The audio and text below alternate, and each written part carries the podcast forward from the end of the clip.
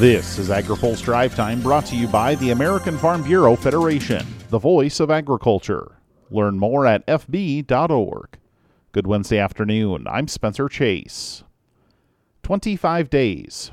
That's how long Congress has to avoid a government shutdown, and so far the two chambers have yet to sit down for negotiations. But they have made progress on their own. The House Appropriations Committee has passed 10 of the 12 appropriations bills. The Senate panel has cleared all 12.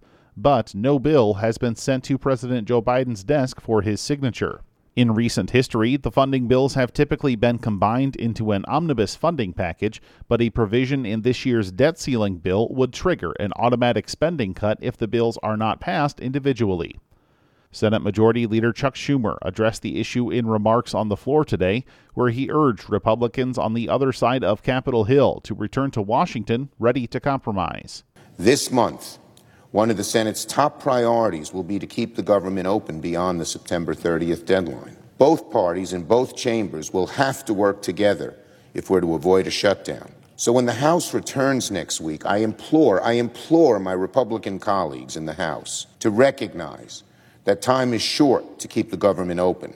And the only way to avoid a shutdown is through bipartisanship. He says a government shutdown could be avoided. A shutdown is unnecessary and would harm so many American families and businesses. But if both sides work in good faith, embrace bipartisanship as we've done in the Senate, and avoid all or nothing tactics, then there'll be no shutdown. And that will be very good news for the American people, because it's the American people who suffer most when there's a shutdown. Stay tuned to AgriPulse for the latest on government funding negotiations and what the talks mean for farm policy.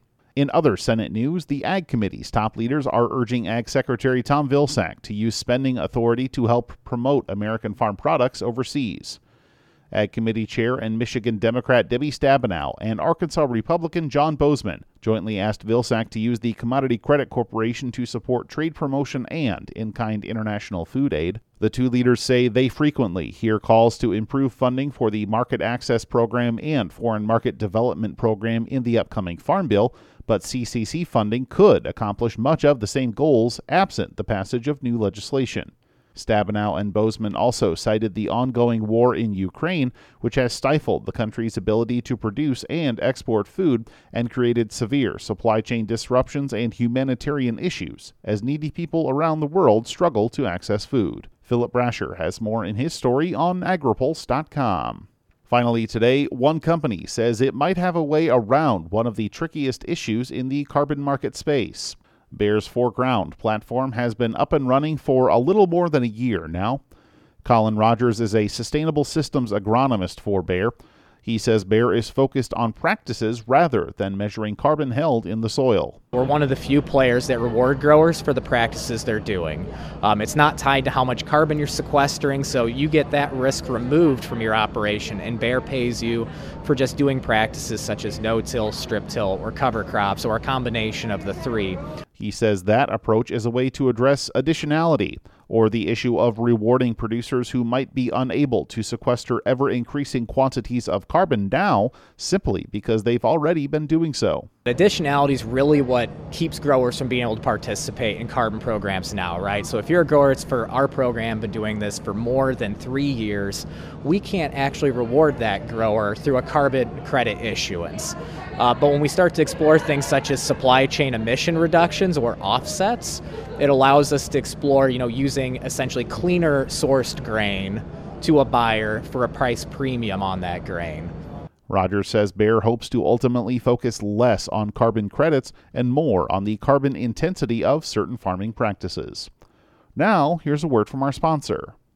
Today's AgriPulse Drive Time is brought to you by the American Farm Bureau Federation. U.S. agriculture contributes just 10% to overall greenhouse gas emissions, a lot less than other industries. Agriculture also plays an active role in enhancing wildlife and absorbing carbon. Learn more at fb.org/sustainability. That's all for today's drive time. For more agriculture, trade, environment, and regulatory news, visit agripulse.com. Reporting in Washington, I'm Spencer Chase.